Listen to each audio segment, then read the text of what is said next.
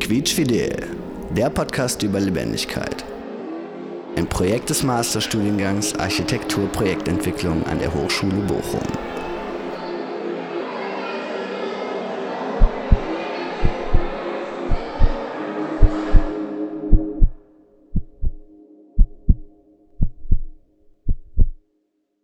Hallo und herzlich willkommen zu unserem Podcast Lebendigkeit. Heute hören wir die Sicht eines Psychologen über das Thema der Lebendigkeit. Wenn ich mich einmal vorstellen darf, ich bin Thomas Isaac, Masterstudent an der Hochschule Bochum. Und wir befragen jetzt den Herrn Mohamed Gündüz und übergebe Ihnen jetzt das Wort. Ja, hallo, mein Name ist äh, Mohamed Gündüz. Ich habe an der äh, Ruhr Uni Bochum Psychologie studiert und arbeite seit zweitausendzwei in der Erziehungsberatung fest in Recklinghausen. Ich bin äh, fünfzig Jahre, ledig und äh, ja, habe keine Kinder, aber habe beruflich natürlich sehr viel mit Kindern zu tun, weil sich dort Familien bei mir vorstellen, die eben Fragen zur Erziehung haben oder Fragen zu schulischen Dingen haben und später als Jugendliche, also wenn sie dann Jugendliche oder junge Erwachsene sind, äh, kommen diese Menschen auch zu uns, um eben Fragen zur beruflichen Weiterbildung, aber auch die erste Liebe, aber auch zu vielen anderen Dingen, die das Leben einfach betreffen, äh, dann auch kommen. Genau, mhm. ähm, dort arbeite ich in einem Team mit äh, multiprofessionellem äh, Personal sozusagen. Da sind Sozialpädagogen äh, dabei, da sind Sozialarbeiter dabei, da sind Heilpädagoginnen dabei, genau, und natürlich eben auch Psychologinnen. Mhm. Ja, vielen Dank. Ähm, das hört sich auf jeden Fall schon mal sehr schön und sehr spannend an. Ähm, da würde ich mal direkt Sie äh, fragen wollen, was für Sie Lebendigkeit im Allgemeinen bedeutet, für Sie persönlich. Ja, da habe ich mir äh, Gedanken gemacht, als ich diese Frage zum ersten Mal so mir gestellt hatte, was bedeutet für mich eigentlich äh, Lebendigkeit? Und da fallen mir natürlich so gewisse Assoziationen dazu ein, wie zum Beispiel Vitalität oder Energie oder auch Gesundheit, aber natürlich auch Aktivität oder auch so ein Austausch oder eine Interaktion zwischen Menschen. Aber auch alles so im Lichte so ein bisschen von Fröhlichkeit, und Lebendigkeit bedeutet für mich aber auch Veränderung. Ja, etwas, was nicht lebendig ist, verändert sich kaum oder nur wenig, also im, Zeit, äh, im Laufe der Zeit vielleicht schon ein wenig, aber ähm, äh, Lebendigkeit ist auch immer Veränderung.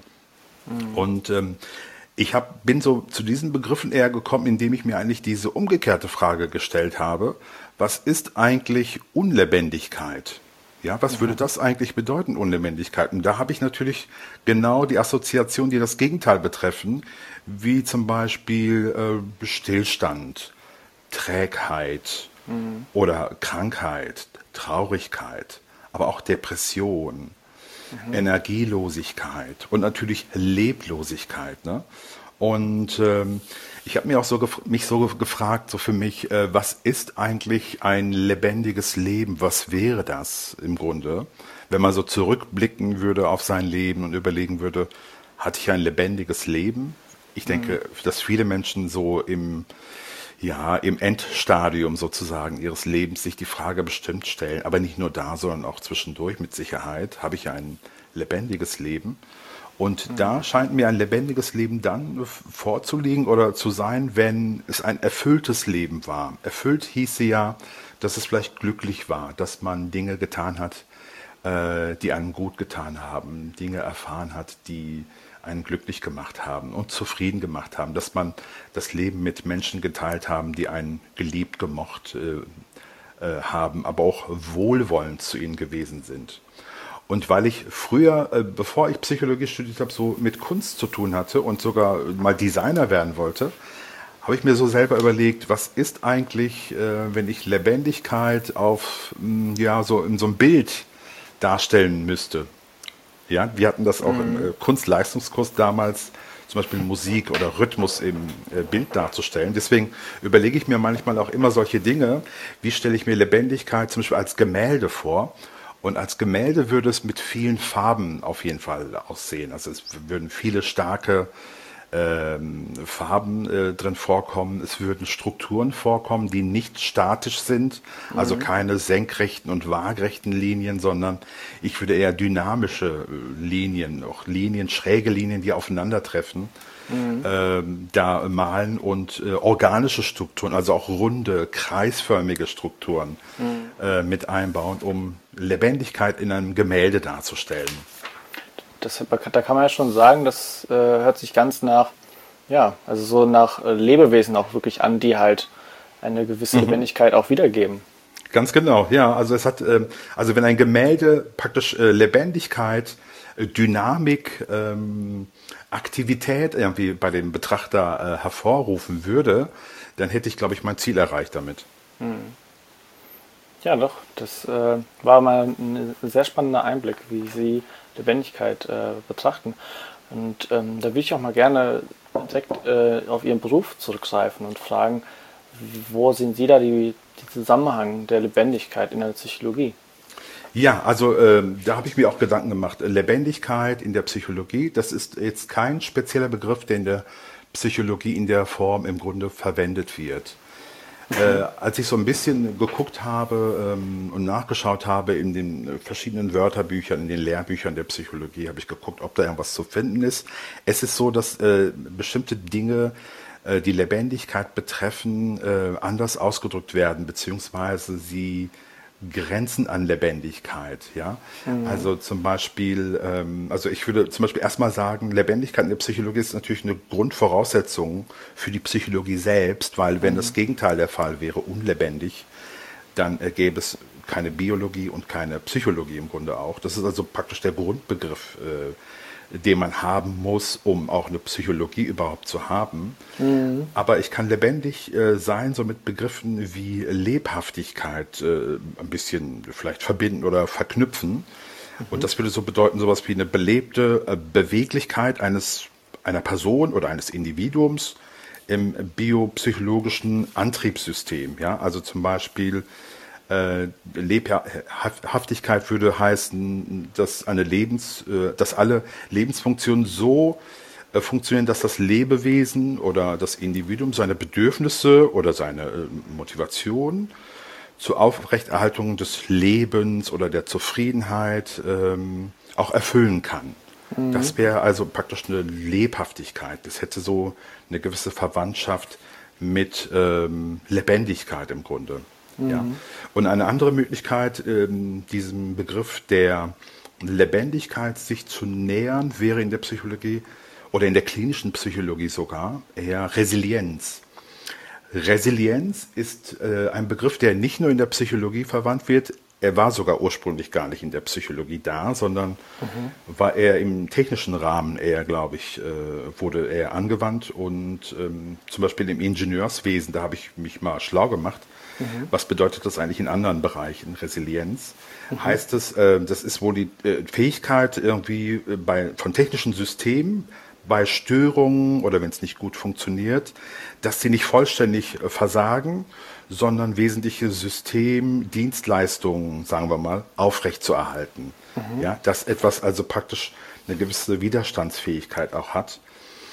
Und übertragen so auf die Psychologie würde Resilienz bedeuten, dass das so ein Prozess ist, in dem Personen auf Probleme oder Veränderungen äh, in ihrer Umwelt oder mit sich selbst mit Anpassung ihres Verhaltens reagieren. Mhm. Um das so sich ein bisschen klarer zu machen, kann man sagen, was ist eigentlich das Gegenteil von Resilienz? Und das wäre Verwundbarkeit. Mhm. Der Begriff ist Ihnen bestimmt schon äh, öfter in den letzten Monaten vielleicht zu Ohren gekommen, in einem ganz anderen Kontext, und zwar Diese, dieser Begriff Vulner- Vulnerabilität. Ja. Und zwar, als man eben in der Pandemie, was heißt als man, man sagt es ja immer noch, vulnerable Gruppen schützen muss. Mhm. Vulnerable Gruppen sind natürlich die Gruppen, die von Covid neunzehn also besonders stark betroffen wären, wenn sie es dann bekämen, mhm. äh, die also praktisch große Krankheiten entwickeln würden oder vielleicht sogar versterben würden.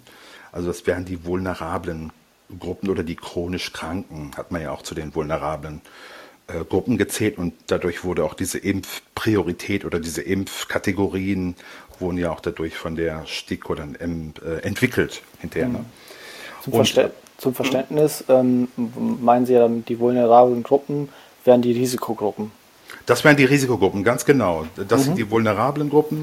Und im Grunde, äh, das Gegenteil davon sind eben die Nicht-Risikogruppen. Das heißt, die Gruppen, die eine gewisse Widerstandsfähigkeit haben, die eine gute Grundkonstitution mitbringen und die von Covid neunzehn eher nicht so stark betroffen wären. Das heißt, im, in der Krankheit selbst wär, wird man von asymptomatischen äh, Verlauf sprechen. Das heißt, die würden, denen wird vielleicht noch nicht mal die Nase laufen, mhm. wenn sie äh, Covid neunzehn bekämen. Ja. Und der Begriff der Resilienz ist aber auch eine Persönlichkeitseigenschaft, die man also auch haben kann. Mhm. Ähm, zum Beispiel, ähm, wenn Jugendliche oder wenn Kinder in einem Milieu aufwachsen, wo Drogen, Armut oder ja, Gewalt äh, äh, in der Umgebung sind, sage ich mal, mhm. dass sie dennoch äh, dann in der Lage sind, eine erfolgreiche Lebensführung äh, zu führen oder zu haben. Ja, das wäre also, das wären also Kinder oder Jugendliche, die resilient sind. Äh, diese, ja, gibt es eine Zwischenfrage oder? Ja, ja, da hätte ich mhm. vielleicht ähm, eine Frage, und zwar, wie könnten Sie benennen, ähm, ob es da Faktoren gibt, wo man quasi diese Lebendigkeitsresilienz steigern kann, also ob die in Erziehung liegt oder ob das am Umfeld äh, einen Einfluss hat, oder wie, wie würden Sie sagen, könnte man mhm. die, die Resilienz, die Lebendigkeit quasi verbessern oder steigern? Oder fördern, ja. Mhm. Oder fördern, Ein, ja. Eine sehr gute Frage. Also da, natürlich gibt es da äh, Faktoren, also es gibt Äh, durchaus Faktoren in der Umgebung, in der äh, Umwelt, aber es gibt auch persönliche oder genetische, biologische, aber auch psychologische Faktoren.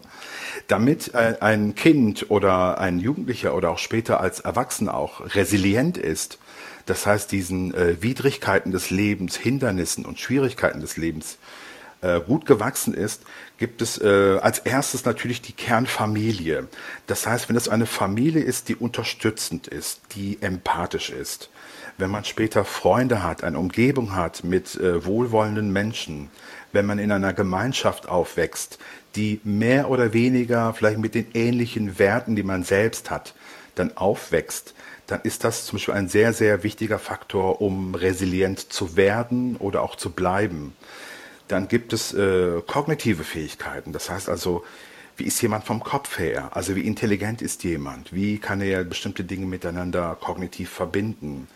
Manchmal ist auch Religiosität äh, sinnvoll, äh, wenn jemand, also wenn natürlich äh, die Religiosität nicht so als Druckmittel äh, da ist, sondern vielmehr als ein ein Raum, in dem sich jemand eben äh, wohl, äh, wie sagt man, behütet fühlt oder geschützt fühlt. Auch das kann zur Resilienz beitragen. Und dann gibt es aber auch so emotionale Faktoren, wie zum Beispiel, dass jemand denkt, ich bin selbstwirksam. Also das heißt, habe ich eine Selbstwirksamkeitserwartung? Denke ich denn, dass ich irgendwas verändern kann? Oder denke ich, ist alles sowieso verlorene Liebesmüh, vergebliche Liebesmüh, weil es bewirkt ja sowieso nichts, es bleibt ja doch alles beim Alten. Ne? Und äh, auch die Lösungsorientiertheit, da sind ja Menschen auch unterschiedlich. Der eine ist eher bei dem Problem und ist problemfixiert und die andere ist äh, dagegen aber äh, lösungsorientiert und guckt, okay, ich habe ein Problem, aber wie löse ich das denn jetzt? Und dass man also eher nach vorne guckt als wieder zurück. Und was auch noch sehr hilfreich ist, dass äh, man eine gewisse Toleranz entwickelt gegenüber Ungewissheiten. Das heißt, wie sieht die Zukunft aus? Wie sieht das aus, wenn ich da hingehe? Wie sieht das aus? Dass man sagt, okay, ich weiß es nicht genau, aber ich toleriere das, ich nehme das in Kauf und schaue einfach mal, was passiert. Das ist jetzt aber nicht zu verwechseln mit äh, Übermut oder sowas. So ist es äh, nicht gemeint. Okay, ja, das, das hört sich auf jeden Fall sehr ähm, spannend und sehr interessant an. Ähm, da würde ich Sie mal fragen, will, können Sie das vielleicht zuordnen oder einschätzen, wo man dass im Laufe des Lebens eines Menschen, ähm, wenn man sagen würde, wie die Lebendigkeit bei einem Menschen ist, wo ein Kind ist, Jugendlicher, Erwachsener, wie sich das entwickelt, gibt es da Unterschiede? Wie würden Sie das einordnen oder einschätzen? Mhm. Also wenn man Lebendigkeit erstmal so als ähm, versucht psychologisch zu erklären mit äh, Aktivität oder mit äh, körperlicher Lebendigkeit mhm. äh, oder auch geistiger Lebendigkeit, dann gibt es natürlich äh, verschiedene Aspekte, die da eine Rolle spielen. Also es gibt äh, Kinder, die von ihrem, also oder auch Menschen, ich sag mal einfach Menschen, nicht nur Kinder, sondern einfach insgesamt, egal welches Alter, äh, Menschen, die von ihrer, naja, wie soll ich sagen, von ihrem Gemüt her unterschiedlich sind und äh, naja, so sichtbar gibt es natürlich äh, Kinder, die an sich sofort direkt sehr lebendig sind. Man kann das so mit äh, Temperament äh, vielleicht betiteln, ja, Temperament ist auch ein Thema mhm. und wir kommen mit unterschiedlichen Temperamenten so zur Welt, wobei das eben nicht bedeutet, dass man, wenn man, sagen wir mal, ein sehr, sehr Äh, lebendiges Temperament hat, ein sehr, sehr, naja, wie soll ich sagen, wo die Gefühle sehr schnell hochkochen können. Mhm. Ähm, das bedeutet nicht, dass das ein Schicksal ist, sondern man kann es trotzdem noch verändern. Aber es gibt da so unterschiedliche ähm, Temperamentsabstufungen äh, und je nachdem, äh, wie sehr jemand sein Temperament ausleben kann als Kind. Nehmen wir mal an, ein Kind, das äh, sehr lebendig ist, der aber im Dorf aufwächst, sagen wir mal, irgendwo in, einer, in, einer, in einem Entwicklungsland. Mhm. Der wird dort sehr glücklich aufwachsen. Jetzt stellen wir uns mal aber ein Kind vor, das in einem westlichen Land aufwächst, genau mit denselben Eigenschaften, sehr lebendig, kann kaum still sitzen, immer aktiv, muss aber in die Schule. Mhm. So, dieses Kind wird, wird natürlich äh, Schwierigkeiten bekommen. Das heißt, die Lebendigkeit ist je nachdem mal ein Vorteil und mal ein Nachteil. Je nachdem, wo man aufwächst. Weil in der Schule hier würde das Kind natürlich immer von der Lehrerin ermahnt äh, werden und äh, sie würde sagen, setz dich bitte hin, mhm. melde dich, bevor du was sagst und jetzt zappel nicht so mit den Füßen wieder mhm. und so weiter. Und das, äh, das andere Kind dann irgendwo, ich sag mal in Afrika zum Beispiel, der hätte da einfach viel mehr Erlebnisse, würde viel mehr vielleicht erfahren, wäre aber auch natürlich äh, risikobereiter. Ne? Mhm. Ich weiß nicht, ob das die Frage beantwortet oder bin ich so auf ein Nebenthema eingegangen gerade? Ich denke, das hat äh, viele Aspekte auf jeden Fall mit aufgegriffen. Mhm. Ähm, also darf ich Sie richtig verstehen, ähm, der Mensch kommt quasi mit, jed- an, mit unterschiedlichen Formen und Charakteristika an Lebendigkeit auf die Welt. Ja. Und, ähm, die können sich allerdings im Laufe des Lebens ändern. Ja. Die können sich äh, ändern, weil manchmal kann es ja sein, dass man bestimmte Erlebnisse hat, die einen äh, wieder verändern können. Ich sag mal so ein Trauma oder so, ja. Mm, ja, auf jeden Fall. Äh, also Krieg oder äh, Tod von äh, geliebten äh, Menschen oder so. Das ist etwas, was sehr einschneidend ist und was natürlich einen auch in seiner Art und Weise, in der Lebendigkeit auch sehr, sehr stark ändern kann. Ja, also wenn, wie gesagt, so Lebendigkeit so mit Vitalität und Aktivität so zu bezeichnen wäre, und wenn jemand also ein schrecklich, irgendwas Schreckliches erlebt, könnte es sein, dass es eben weniger aktiv, weniger vital, weniger glücklich und dann depressiv ist, dann ist die Lebendigkeit sehr, sehr stark davon betroffen. Mhm. Würden Sie dann sagen, also das ist ja auch quasi Ihre Aufgabe als Psychologe, diese Menschen, die ein Trauma haben und ich sag, ich sag mal, ich würde es mal so formulieren, einen gewissen Grad an Lebendigkeit verloren hat, gibt es da Charakteristika, wo die wieder, wieder, wieder äh, geholt werden kann, die Lebendigkeit oder ähm, quasi diese äh, Lebendigkeitsresilienz, dass sie wieder auch aufgebaut werden kann oder die, das ist etwas, genau. was, was einen ja. auch schützt quasi vor sich. Ja, genau. Also das, äh, die, ein traumatisches Ereignis äh, wie, weiß ich nicht, Krieg, Flucht oder stellen wir uns mal die Vergewaltigung oder irgendwas vor, ist ja so, dass äh, viele den Lebensmut dadurch verlieren können. Mhm. Eine Psychotherapie, die machen wir allerdings jetzt nicht, das muss ich dazu sagen. Wir sind eher beratend tätig. Ich würde zum Beispiel jemandem, der traumatisiert ist, einen Psychotherapeuten oder eine Psychotherapeutin empfehlen. Mhm. Wir sind eher so im Beraterischen äh, tätig, ja, mhm. und äh, gucken, äh, wie man eben zu Hause bestimmte Dinge verändern kann, damit es anders aussieht. Aber damit jemand die Lebendigkeit wieder erlangt oder, oder praktisch seine alte Form wieder erlangt, ist es ja so, dass man auf diese Faktoren, die sehr förderlich waren, wieder zurückgreifen müsste. Das heißt, die Familie müsste wieder angesprochen werden, Freunde, äh, die Gemeinschaft. Äh, wenn jemand emotional äh, im Moment durch dieses Trauma wieder natürlich so ist, dass er eher äh, Gedanken hat, die das Trauma immer wieder so ähm, wieder aufleben lassen, dann wäre Ziel der Therapie, das neu zu sehen. Ja? Also wenn zum Beispiel Kinder oder auch Erwachsene wissen, dass ähm, ich sag mal, ein Autounfall nicht beabsichtigt war, dann ist das für viele hilfreich. Oder ein Terrorangriff. Wenn man weiß, dass man nicht persönlich gemeint war, sondern dass es einfach nur der Gesellschaft schaden soll, das verändert die Sichtweise auf dieses Ereignis. Wenn jemand weiß, es war absichtlich auf mich oder das denkt, dann ist das sehr viel belastender, als wenn man weiß, ich war einfach Opfer, der zufällig leider am, zur falschen Zeit am falschen Ort war. Mhm. Das heißt, Psychotherapie würde da helfen, um zu gucken, was gibt es an Ressourcen. Ressourcen sind so stärkende äh, Eigenschaften in einem selbst, aber auch in der Umgebung. Ja? Wie kann man die wieder aktivieren einerseits?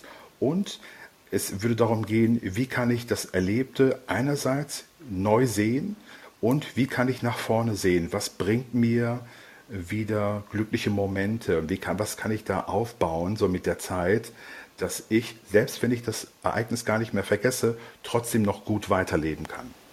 Mhm. Ja, Sie haben gerade angesprochen, glückliche Momente. Also das hört sich nach ähm, einem Charakteristiker an, der notwendig ist für ein lebendiges Wesen, wie wir Menschen auch quasi auch sind. Ähm, da will ich genau. quasi auch jetzt zum Abschluss überleiten und fragen, was für Sie Lebendigkeit bedeutet. Was sind für Sie glückliche Momente? Würde ich das mal übersetzen? Ja, also was für mich so Lebendigkeit ist, das ist so die vielleicht die spannendste oder die schönste Frage für mich äh, gewesen. Äh, Lebendigkeit, äh, also es geht ja gar nicht so sehr jetzt um die Psychologie, wie sieht das die Psychologie, sondern meine ganz persönliche äh, genau. Sicht. Sichtweise, wann, ne? Wann und wobei fühlen Sie sich lebendig quasi? Genau, also da, da habe ich mir wirklich so Gedanken gemacht und überlegt, äh, wo gab es Ereignisse, äh, an denen ich mich äh, lebendig gefühlt habe. Ja, dass ich merke, jetzt bin ich am Leben, jetzt äh, genieße ich äh, das Leben und so weiter. Und da habe ich so gemerkt, dass es meistens dann, wenn ich in der Natur bin, also wenn ich äh, im, We- im Wald, in Bergen oder an Seen, Mhm. Äh, manchmal auch am Meer. Ich bin nicht so ein Meer-Fan, aber so Seen und so weiter. Also ich mhm. bin so eher der Bergtyp als der, äh, wie soll ich sagen, der am Strand liegende Typ. Das bin ich. Äh, da gibt es ja immer auch diese zwei Lager, ne? Berg ja, oder Meer. Das stimmt. Ich bin auf jeden Fall dem Lager des, äh, der Berge zuzuordnen. Mhm. Da fühle ich mich sehr lebendig, weil ich mich so, ein gewiss, so eine gewisse Einheit irgendwie herstelle mit meiner Umgebung und, und denke, ich gehöre irgendwie dazu. Und ich verschmelze gewissermaßen dann mit der Natur. Mhm. Was allerdings, es gibt so mehrere Dinge, die mich lebendig fühlen lassen. Auch Menschen lassen mich lebendig fühlen. Also wenn ich im Austausch bin mit Menschen, mit Freunden, es können Familienmitglieder sein, gute Kolleginnen sein, aber auch nette Begegnungen mit fremden Menschen, wo mhm. man gemeinsam äh, etwas findet, was einem Spaß macht oder wo man gemeinsam einen Humor entwickelt oder wenn man irgendwas teilt eine Zeit lang. Das kann ja auch so ein im Flugzeug mit jemandem sein, den man gar nicht kennt und man hat eine schöne Zeit und da kann man sich dann auch lebendig fühlen. Ähm, aber auch äh, Kunst oder Musik äh, lässt mich lebendig fühlen. Also wenn ich zum Beispiel selber, ich singe manchmal mhm. und musiziere auch äh, und also ich spiele ein äh, bisschen Gitarre, mhm. spiele dann noch diese türkische Langhalslaute, genannt Saz oder Bağlama. Mhm. Ich äh, bin in einem Chor, oder vor der Pandemie war ich in einem Chor. Da geht es um türkische Lieder. Mhm. Äh, da fühle ich mich lebendig. Oder wenn ich ein schönes Lied höre, äh, da kann ich mich auch äh, sehr lebendig fühlen. Oder in einem guten Film zum Beispiel. Mhm. Da kann ich mich auch sehr lebendig fühlen. Ja, das, das sind sehr schöne Beispiele, die Sie genannt haben. Also vor allem auch die Natur. Ich glaube, die meisten Menschen ähm, finden eine Ruhe und auch eine Lebendigkeit in der Natur. Genau, also das ist auch, das ist so ein bisschen widersprüchlich tatsächlich, nicht wahr? Also man findet einerseits Ruhe, das stimmt, mhm. in der Umgebung ist, also wenn man weg von Großstädten ist, da ist ja sehr viel Lebendigkeit, so eine sichtbare, laute Lebendigkeit da. In der Natur hingegen ist die Lautstärke viel geringer. Mhm.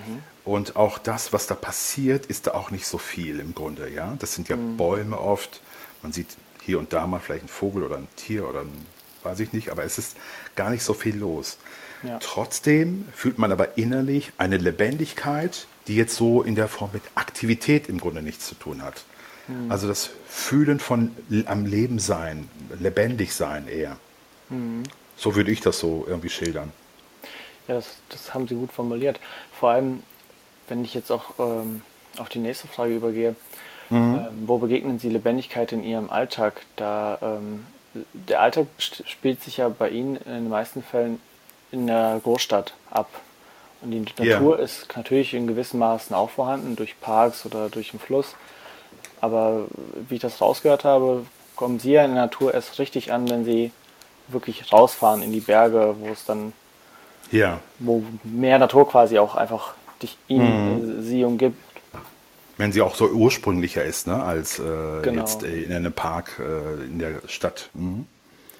Ja, wo begegne ich äh, Lebendigkeit, an welchen Orten, in welchem äh, Alltag? Also Lebendigkeit ist natürlich an vielen Knotenpunkten immer viel zu sehen, ja, an Bahnhöfen, Flughäfen und so weiter. Äh, da ist viel Lebendigkeit, weil da einfach viele Menschen sind und äh, die Menschen auch noch sehr aktiv sind, also sich sehr, sehr schnell teilweise bewegen. Auch in Großstädten, in äh, Fußgängerzonen. All das ist äh, jetzt im Moment in der Pandemiezeit natürlich sehr, sehr stark runtergekürzt. Und äh, die sieht man dann auch nicht mehr so, diese Lebendigkeit. Äh, auch in einem Café zum Beispiel, da kann ich auch Lebendigkeit, normal, jetzt im Moment nicht, aber normalerweise schon. Ja, also ich war vor zwei Jahren in London, äh, da, also die Stadt selber war natürlich sehr lebendig. Es gibt viel Straßenverkehr, äh, also Fluss, der Themse, äh, dann äh, gibt es Brücken, Straßen, äh, viele, viele Menschen, da ist sehr, sehr viel Lebendigkeit. Ja, die Engländer auch, sind ja auch bekannt für ihre Pubs, ne? Also, das, also wenn man sich die Bilder anschaut, ist das eine Form von Lebendigkeit. Ja, da würde ich sagen, also da, wo Musik ist, da, wo Menschen gemeinsam etwas tun, aktiv sind, sei es singen, sei es irgendwas spielen, äh, sei es gemeinsam irgendwie auch miteinander sich unterhalten und lachen und so weiter, da ist Lebendigkeit. Ne? Die gibt es natürlich nicht nur in London, nicht nur in den Pubs, klar, sondern überall da, wo eben diese Atmosphäre da entsteht, wo also viele Menschen aufeinandertreffen und äh, gemeinsam irgendwas teilen, was schön ist. Ähm, was ich auch im Moment natürlich auch nicht so sehe, aber wo auch Lebendigkeit in der Kultur viel passiert, sind äh, Konzerte. Mhm. Äh, Musikkonzerte, also, ähm, also gerade besonders in der Popkultur oder in der, also Rock-Pop, in der, also jetzt Klassik eher nicht, weil das Publikum eher ruhig sitzt und zuhört, eher so passiv ist, empfangend, mhm. während bei einem Rock-Pop oder vielleicht Rap oder also praktisch diese Jugendkultur, da ist mhm. ja die Aktivität, die Lebendigkeit auf beiden Seiten da. Auf ja. der Bühne ist viel los. Und aber auch im Publikum ist viel los.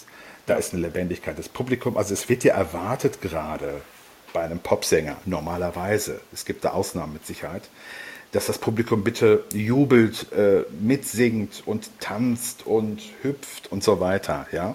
Hm. Das ist so in Konzerten natürlich das, äh, was Konzerte ausmacht und was wir im Moment, glaube ich, alle so mehr oder weniger vermissen und hm. was hoffentlich bald wiederkommen wird. Das ist aber in, in, in anderen Kulturen, also Theater, Kino, ist das eher nicht so. Also man kann sich lebendig fühlen in einem Film, okay, ja. aber von außen betrachtet ist da Lebendigkeit eher nicht so zu sehen, weil man da als, als, als Mensch äh, passiv sitzt und eher empfängt und einfach zusieht und zuhört. Ja, das haben Sie gut äh, in Worte gefasst. Dankeschön. Danke. Ähm, ich würde noch zum Abschluss eine letzte Frage stellen, und zwar, wo sehen, also was vermissen Sie persönlich, jetzt auch vor allem äh, bezogen auf die Pandemie, wo fehlt Ihnen Lebendigkeit? Was, äh, wo sehen Sie quasi auch einen Mangel einfach zu der Zeit, die wir vorher hatten?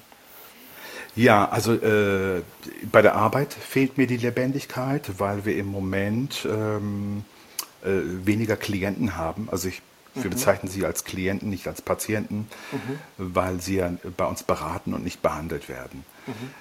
Mhm. Das heißt, die Lebendigkeit ist da weniger, weil ich diese Beratung eher telefonisch mache. Mhm. Und nur bei Notfällen, bei dringenden Fällen lade ich die auch zu uns in die Einrichtung ein. Mhm. Äh, da fehlt sie mir zum Beispiel. Da ist ein äh, Kommen und Gehen sonst. Ja, da sind viele Menschen, die im Wartezimmer sind und jeder kümmert sich um seine Klientinnen mhm. und äh, versucht da beratend äh, Hilf, Hilfe zu äh, geben und so weiter. Was ich natürlich auch äh, vermisse, ist eben das, was ich vorhin angesprochen habe, Konzerte. Also ich bin gerne zu Konzerten hingegangen, äh, mhm. ja. Also auch zu Klassikkonzerten, muss ich dazu sagen. Ne? Ja. Das ist ja da, wo man sich selber auch lebendig fühlen kann, auch wenn es von außen betrachtet jetzt nicht so lebendig aussieht. Ähm, Kultur fehlt mir. Ja? So ein Austausch natürlich auch nicht über Zoom, nicht über Telefon, mhm. sondern äh, vis-à-vis, also in real life sozusagen. Ja? Mhm. Angesicht zu Angesicht mit Freunden sich zu treffen. Also ich treffe mich zwar mit Freunden, aber immer einzeln. Ja. Und ich vermisse natürlich die Lebendigkeit von mehreren Freunden an einem Tisch zu sitzen, ja. gemeinsam etwas zu essen und zu trinken, zu lachen und manchmal zu singen oder irgendwie zu musizieren. Äh, da vermisse ich die Lebendigkeit sehr und freue mich drauf, dass das hoffentlich bald, vielleicht sogar dieses Jahr, wenn wir Glück haben, ja. dann doch noch zurückkommt. Ja, ja, danke schön. Das hoffen wir ja, auch. Ja, sehr gerne. Und wir bedanken uns herzlich, Herr Gündüz.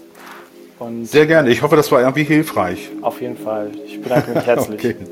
Ja, ganz äh, vielen Dank auch. Dann äh, wünsche ich viel Erfolg weiterhin. Ne? Dankeschön.